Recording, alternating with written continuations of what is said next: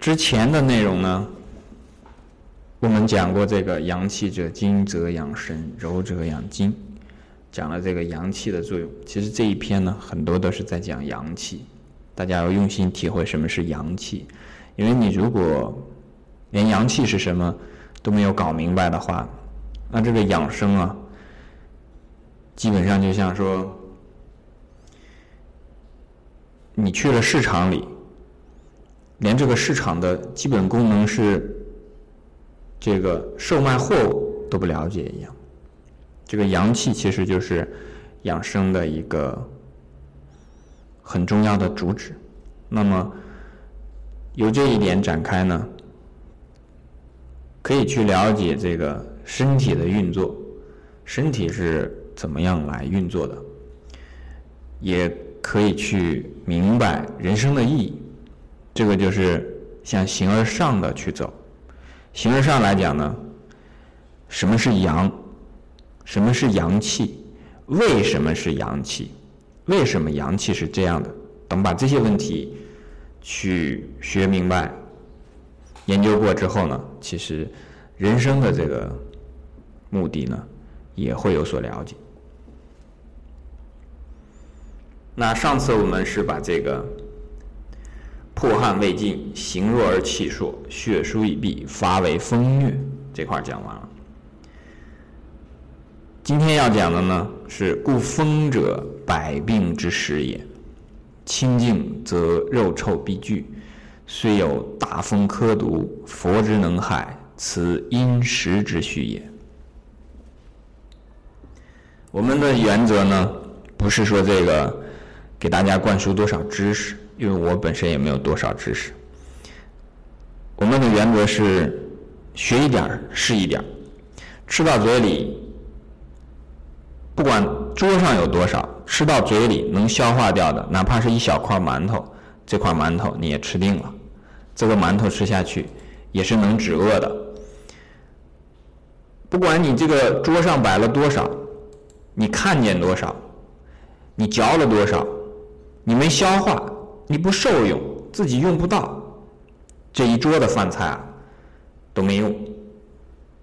即便你把它生吞了，吞到肚子里，这个不仅没有用，还会有害。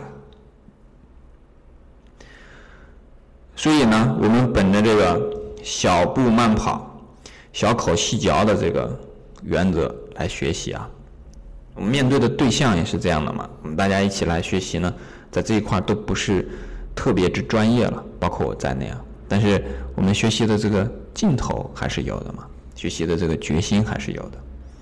就像这个愚公移山所讲的，啊，虽然这个太行王屋二山这个很大，可是我们有决心，一点一点的去学会它，弄懂它。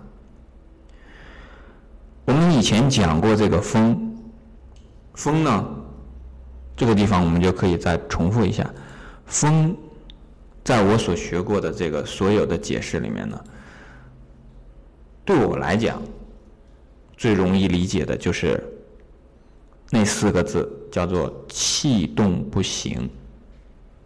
气在动，但是它不行。这个“行”呢，就是行走或者讲移动。气动又不行，这个就是风。我们经常把人的人体啊、人的身体啊和自然界来比比喻。这个气动不行呢，在自然界当中像什么？气在流动，但是它不走。大家可以思考一下，这种气动不行，或者我们讲说风，这是什么样子的？对，是在打圈圈。打圈圈呢？这个就是我们有时候在电视里会见到，或者有时候生活里也会见到，像这个龙卷风。这种龙卷风呢，就是气动不行一个很明显的这个例子。气动不行，比方说龙卷风，它最重要的是什么呢？就是对地面的这个。草木的破坏，地面的草木对应人体是什么呢？如果我们把骨骼比作比作是山脉，山脉比作是骨骼，那么把这个江河和血脉比喻起来，那我们知道，在这个《灵书》当中有一篇叫《海论》，有一篇就是专门讲这个就是精气的运行啊，有一篇就叫做《海》。如果大家把这个灵书也看完的话呢，就知道，在《内经》当中，确实就是用九州，然后还有这些各个地方的淮水、渭水、这个黄河、长江这样来比喻这个经脉。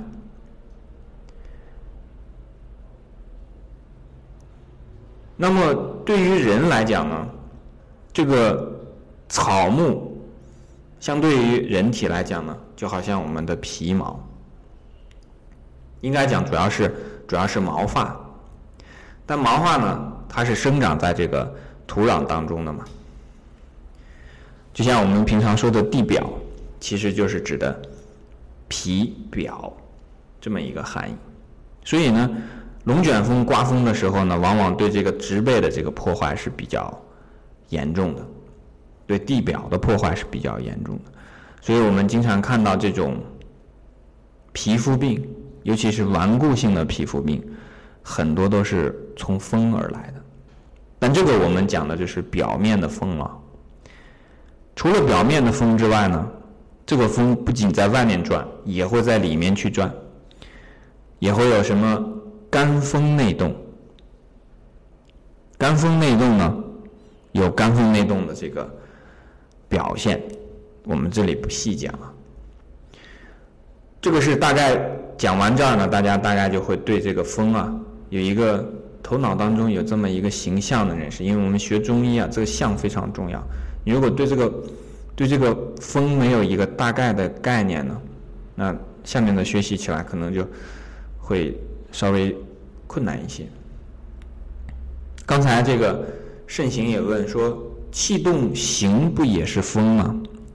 那你想一下，如果气动行也是风，气动不行，我们也叫做风的话，那气和风有什么区别？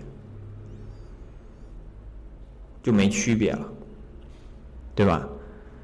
可是我们知道，气行，血气运行的话，这个时候呢？正常的血气运行是不会危害的，但是这个风呢，大部分时候呢都是危害的。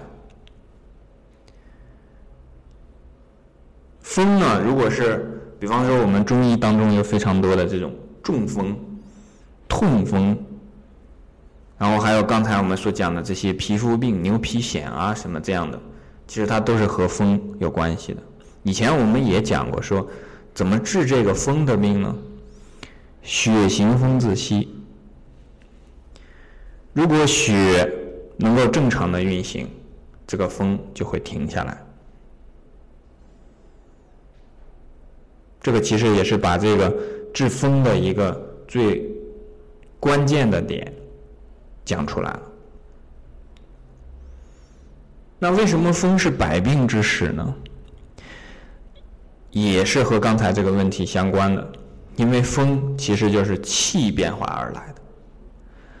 人的身体里面的毛病呢，在开始的时候都是从气上来体现的。气在这个时候，在这个地方，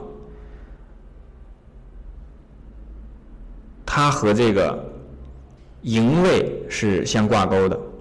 刚才所讲的说，血行风子息，这个血其实指的含义呢，和这个营是相关的。如果说风不能够引领这个这个营的时候呢，有的时候是因为这个风太大了，风盛，这营气太弱小了，引领不了；有的时候呢是营太盛。这风呢，也走不动，而且这个风呢，往往我们看，比方说像这种气动不行的时候，往往是因为一个比较特殊的状态下呢，这个本来应该是在这个气血在这个经络当中啊顺行无阻、畅行的一个状态。但是呢，如果有的地方它碰上了这个郁的状态，把它给阻挡了，那它就只能往回转。转回来之后呢，那边也把它阻挡了，而且这个气呢还在不断的补充进来。这时候它就开始打转转，而且打转转之后呢，它就要找找一个地方去出。出的话呢，就会跑到这个往这个表上来走。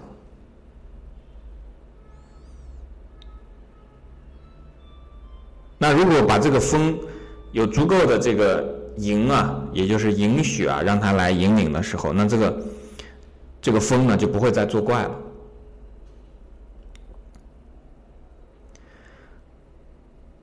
清净则肉臭必聚。清净这个是指什么呢？是指我们的身心的清净。身心的这个清净呢，我们可以想。身心身心不清净的时候是什么样？那这个其实我们没法去体会了，因为大部分的时候，大部分的人都处在这种身心不清净的状态。但是我们可以知道什么叫做肉臭必聚，是吧？肉臭必聚我们不知道，那我们知道肉臭不必聚是什么样？肉臭不必聚是什么样的？那经常你会这个会发汗嘛，对吧？你为什么会发汗？因为你不清净。那我们想，我们发汗的时候，比方说有的时候我们这个很普通的运动，运动的时候，你的心里面肯定说，这个是有一些一定的心理活动在跟随着一起在在作用嘛，身心都在动，心不清，身不净，这个时候呢，肉臭自然就开合了，那这个时候呢，汗就会出来。我们再多举几个其他的例子，比方说，有的时候呢，喝酒了，这个时候就会出汗。喝了酒之后呢，酒一方面是有心散的作用，但更重要的是什么呢？内心呢和这个酒的这个劲道相合了。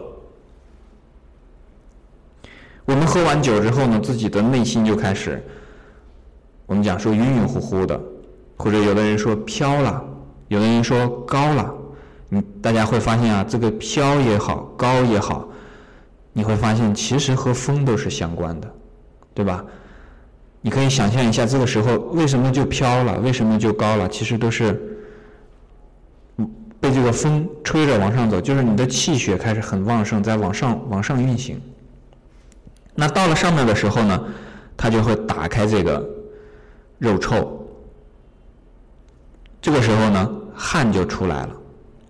汗为心之液，心又主血，所以这个汗实际上是从血当中来的。那这是一个饮酒的这么一个事例。其实这个时候呢，大家如果有这样的这个受风的这个这个怎么讲呢？就是说，如果自己曾经受过这种，呃。苦痛的时候呢，其实我们讲这些什么喝酒也好啊，讲这个运动也好啊，其实你自己聪明的话就会明白怎么样去避免受风的这样的一些方式，是吧？那除了刚才讲的运动，讲了喝酒，那还有的时候是什么呢？一激动是吧？一生气。着急，考试这个一个高考的学生跑到考场这儿，然后一下发现准考证没有带，这个汗唰一下就从这个头上就冒出来了，对吧？这个是从头上冒出来。我们从来没有听说过说这个考生到了考场发现这个，哎呀，我这个准考证没带，唰一下汗就从脚上出来了，要这样讲的，对吧？都是从头上出来，额头上。喝酒呢，有的从风池，也就是后脑勺、后背，这个后面的颈部，对吧？都有。那这种时候呢，我们可以慢慢的体会一下这个这个气血在作用的时候是什么样的一个状态，而且我们也会明白，其实风呢，它其实就是源于气来的，气的运行不规律了，不正常了，这个时候很多时候就会化风。但这个风呢，能不能化回气呢？当然也可以嘛。当你的营血够了的时候，营卫平衡的时候，气血平衡的时候，这个风自然就消失了。风来得快，去的也快。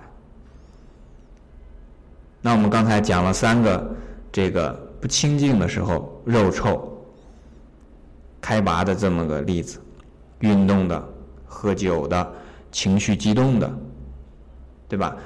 情绪激动的时候呢，这个。我们可以看，人可能身体一动不动，但是他的心情在澎湃，着急呀、害怕呀等等，五脏这个时候是有非常多的心理活动在的。那举这个例子呢，其实就是想告诉大家，让大家对这个产生一个更深一些的认识，就是说，我们的这个肉臭的这个开合啊。就皮毛的开合啊，它不一定是非要去运动，也不一定是非要通过饮食。你可以就在那儿坐着一动不动，打坐的时候身体里面有问题，那这个一会儿就一身大汗。有的时候身体可能也没有什么问题，只是有一些湿气啊，这个时候就会出非常多的汗，自动的它就开了。在这个里面的这个清净则肉臭必居呢，就是说。它的开合都是符合自然规律的。我们人为的这个这个造作的因素啊，没有。当开则开，当合则合。我们上一次举过这个例子，讲这个胃气啊，讲这个气啊，其实还是在讲这个地方提到的风，它只是换了一种形式而已。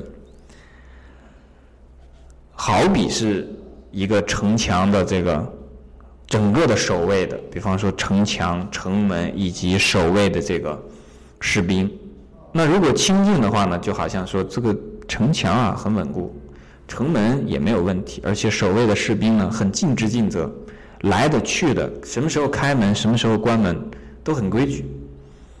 这个贼邪啊是不能进来的，这就是后面讲的。虽有大风苛毒，佛佛之能害。即便是有大风，这个大风当然是从外而来的了，对吧？当然也有这种，就是你自己的情绪起之后呢，自自身有这种肝风内动啊等等这种情况，那也会出现这个就是风从内来。但是大部分的这个时候呢，是指的大风。举个例子，我们把刚才的话点头。你运动了，出了一身大汗，这个时候，你就要注意不要着风，对吧？如果你说，哎，我这个每次运动完了都没有着风啊，我根本不怕这个，那是因为什么？因为你的阳气非常盛，在你这个运动完了之后呢，它还在一直在往出，怎么讲呢？就是阳气还在出，阳气出的时候呢，它就很难这个。外面的这个风呢就很难进来，但是前提要注意，你的这个阳气是足够的。但是我们都知道嘛，一个人的阳气不可能是这个无穷无尽、永不这个枯竭的。那你随着年龄的增长啊，或者是某一时候特殊的时候，这个阳气你走到一定的时候，出到一定的时候，物极必反，它就开始收了。这一收的时候，如果你没有做好防护的话，那就极有可能这个时候就我们讲风邪就入内了。那如果是这个时候正好在这个地方呢，湿气也比较重，或者寒气也比较重，那可能寒湿也跟着进来了。这个所讲的大风克毒啊，这毒就指的风暑湿燥热寒这么几样东西，那都会在你的身体里面这个。存留下来。那如果你这个人能做到清净，清净，按我们刚才所讲的，就是说身心都清净，心清身静，或者讲这个最主要的是你自己这个心的这个活动啊，不能够太过于造作。我们没有说躁动啊，躁动也属于造作，但是我们把它笼统的归为是造作。那实际上就等于说把自己的一个最重要的防护给去掉了。后面讲说此因时之序也，因时之序，简单来讲呢，就好像说合于天道。刚才我们讲过说，有同学问说什么时候该睡觉是吧？啊，这睡觉呢，天其实会告诉你什么时候该睡觉。那随着社会的变化呢？因为不仅天会对人有影响，社会也对人有影响。人自身呢，又有一个自己的这个作息规律啊、生活习惯啊，然后兴趣爱好等等，也会对自己有一个影响。那么最重要的是要合乎这个天时。早上让你去这个太阳起来了，你要跟着它走，是吧？那晚上它太阳落山了，啊，你也要开始收敛自己的身心。开始进入这个晚上的这个状态。那春天的时候呢，哎，开始生发了，你也跟着这个可以慢慢的活跃起来。到了夏天的时候呢，哎，注意要养阳气，但是呢不要太过。到了秋天的时候呢，啊，一切都开始肃杀起来，秋天也开始有渐渐的寒意啊，自己也开始慢慢的收敛起来。到冬天的时候呢，那就要和着这个这个皑皑的白雪覆盖大地的时候呢，自己也要慢慢的进入一个收藏的这个这个节奏当中。如果这样顺从天气的天时的这个变化呢，和这个四时的这个变化的顺序合上的话呢，那么这些。大风科毒虽然有呢，但是你与它不相应，它不能够在你这个人身上来危害。所以这一句的最核心、最核心的地方呢，首先我觉得是这个清净，清净，这个要把它搞清楚是什么地方清，什么地方净。然后呢，其次呢，就是对于这个风，要有一个大概的一个认识和理解。好，这句我们讲到这里。